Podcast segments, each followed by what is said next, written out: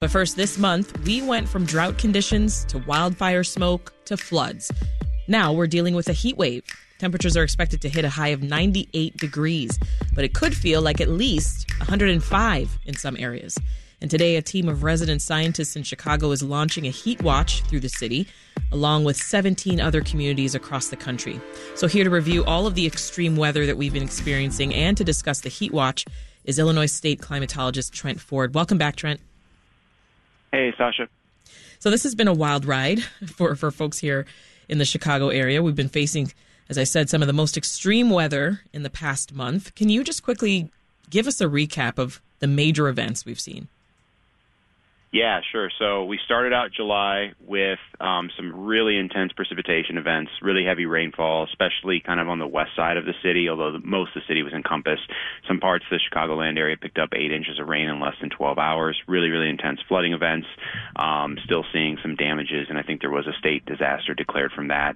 Um, and then, you know, we saw um, uh, multiple bouts of air quality issues from Canadian wildfires, some of the wildfires from central Canada in eastern Canada, and mm-hmm. then the winds would shift direction, and we get wildfire smoke from western Canada. So kind of getting hit from all sides.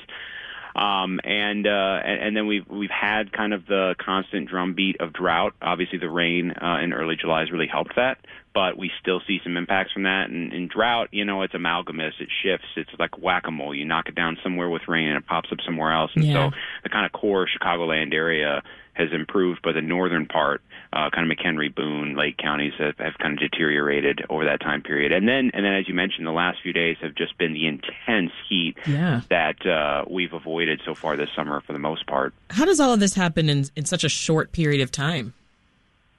You know, July is probably when we when we throw out uh, winter weather. July is usually our most active weather period of time. We we can have severe storms.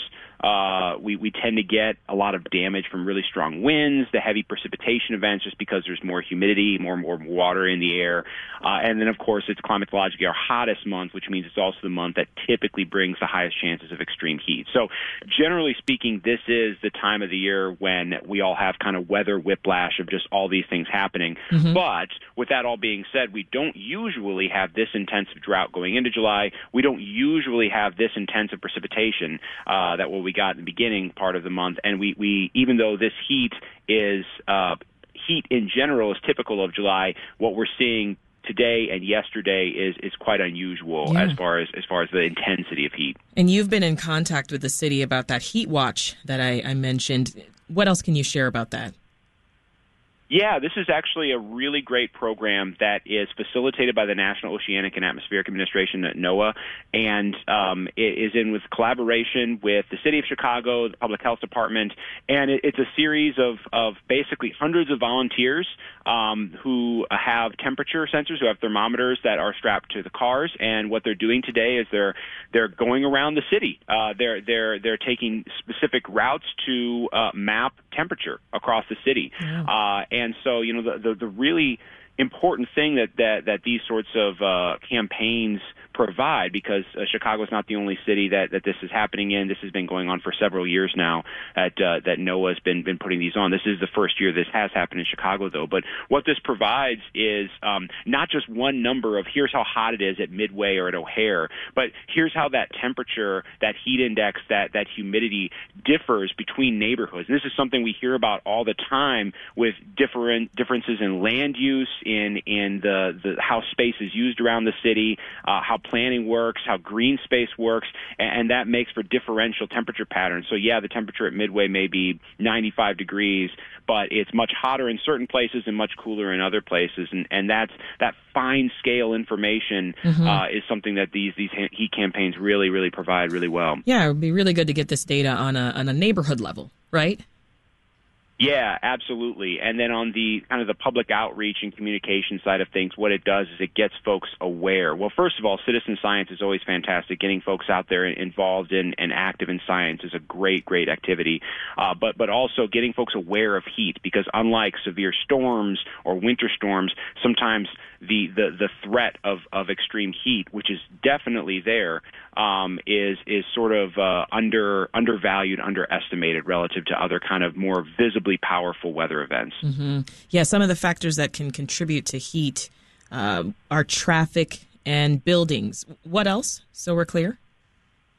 Yeah, green spaces. Uh, so uh, the the number of trees in a region, whether that be street trees that can cool down places, or or kind of larger park areas, that can be really important to not only providing uh, place for people to go to cool down, but also it affects the the neighborhood scale uh, temperature pattern as well. And air quality alerts remained in effect for, for much of the past few weeks in the Chicago region. As, as you talked about, the air was also made worse by wildfire smoke from Canada. Now we're experiencing this intense heat. So, I mean, what else should we expect today and throughout the weekend here? Today is the the big threat right now is the heat, and and this yeah. is this is really no joke. You, it is you hot. mentioned uh, or in the beginning, it is extremely hot. You know, the thing is, the temperatures may not be all that impressive to say 94, 95 degrees, but the the, the, the dew point temperatures, the humidity adds to that. And so that's why the National Weather Service issues watches and warnings primarily based on the heat index because it's a little bit of a better indicator of how people uh, interact with the heat, how they how they feel in it. Yeah. And so when you talk about heat index values that are 99, 100 degrees or, or possibly 105 degrees in some places, um, that that means that we can ha- go from people are feeling okay to we're not okay. We have significant health impacts rather quickly. So so folks should really limit their, their time outdoors as much as possible uh, today, and it, take breaks if you have to. Yeah. Find those cooling centers if, if you don't have those cool places. Uh, beyond that, another kind of threat, and this this kind of couples with extreme heat a lot. Uh, later on this afternoon into the evening, we have chance for possibly some severe storms where it looks like the main uh, damage threat will be wind. Um, so this is another thing too. Mm. Is is as as uh, the sun goes down, folks want to be wary of that of that severe weather too. However, once we get beyond that, towards the weekend and into next week, temperatures moderate quite a bit. We could actually see a few days where even off the lakeshore, we're seeing highs below 80 degrees, you know, early next week. So if we can make it through today, and and uh, with the heat and the severe weather, there's a little bit of greener pastures uh, in the next couple days. Yeah, and we're seeing this heat wave on a national scale as well. Yeah, absolutely. In fact, this this is this this type of heat, uh, to even a larger degree, has been just baking the South and the Southwest for for weeks now. Yeah. Um, and you know, there there have been uh, places in Texas, New Mexico, uh, and and Arizona that have seen uh, 100 degree plus temperatures um, for for for weeks, uh, not just days, weeks in a row. Um, and we may actually have a couple of stations, weather stations in Arizona and California, where the average temperature, not the high temperature, the average temperature for the month of July is 100 degrees, which is absolutely mind-boggling. So, so what we're seeing here in the Midwest is just kind of that that opening up of that heat, uh, and and thankfully for us, yeah, uh, that's going to close back off this weekend. Well, it, you know, we can't say this too much, Trent, so I'll have you repeat because as much as we can try to avoid the outdoors, stay indoors, some of us just can't do that. That's the reality, right? So, what should folks do to protect themselves from the heat exhaustion possibility or, or sun sickness? Okay, so people can protect themselves by getting to places that are cool. Um, and so primarily that means cooling centers. And, and, and so the, the city of Chicago, the Chicago Public Health Department has a list of cooling centers online. There's even an app. Um, and, and, you know, they include most of what we, what we think of as, as kind of public spaces, libraries, and um, and things like that. So those are really important. Um, finding the, the green space uh, to get to a nice, cool park, shaded street as much as possible. Just getting out of the direct sun is really, really important. Staying hydrated if you have to be outside. So that's how we can in, yeah. in, in, kind of help ourselves.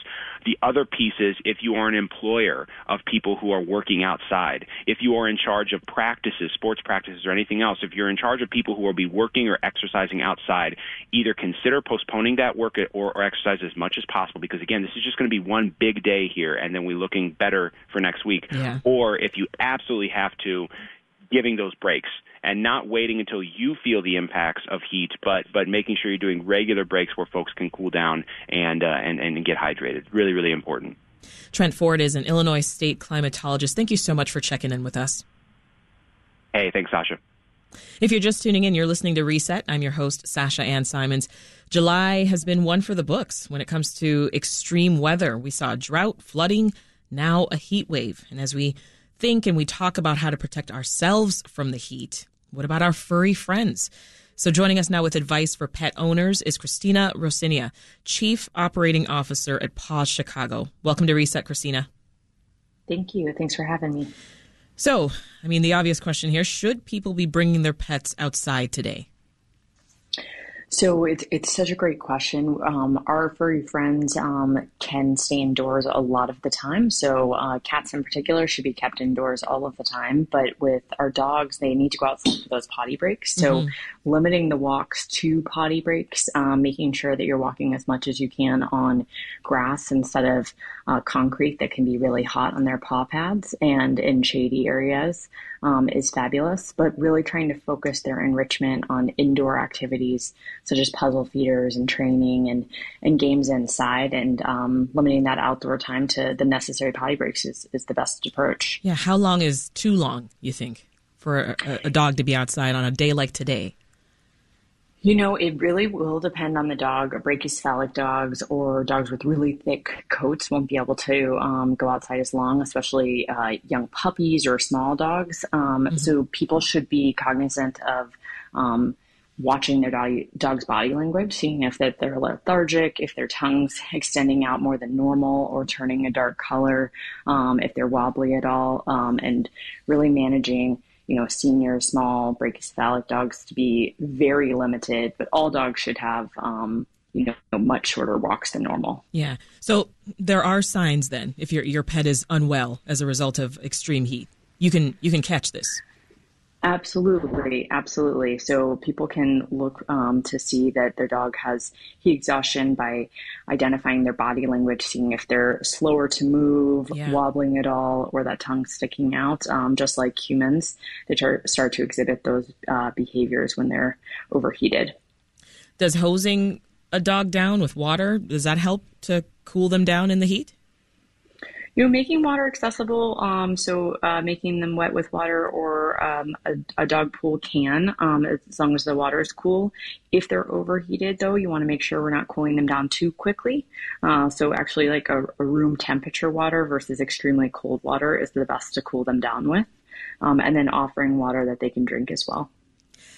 Any general advice for pet owners just trying to navigate the summer? Absolutely. So, um, if you are hot, your pet is hot too. So, advocating for your dog and um, ensuring that um, they have those short walks, they're not getting overheated is great. But because they're still going to have that energy, highly recommend doing additional activities inside. Like I said, puzzle feeders, Kongs, um, some no hide chews or, or, toys inside so that they um, are still getting some enrichment, um, even though they can't go on those longer walks is great. That's Paws Chicago Chief Operating Officer Christina Rosinia. To learn more about how to protect your pet, be sure to visit their website, pawschicago.org, for more information. Thanks, Christina. Thank you.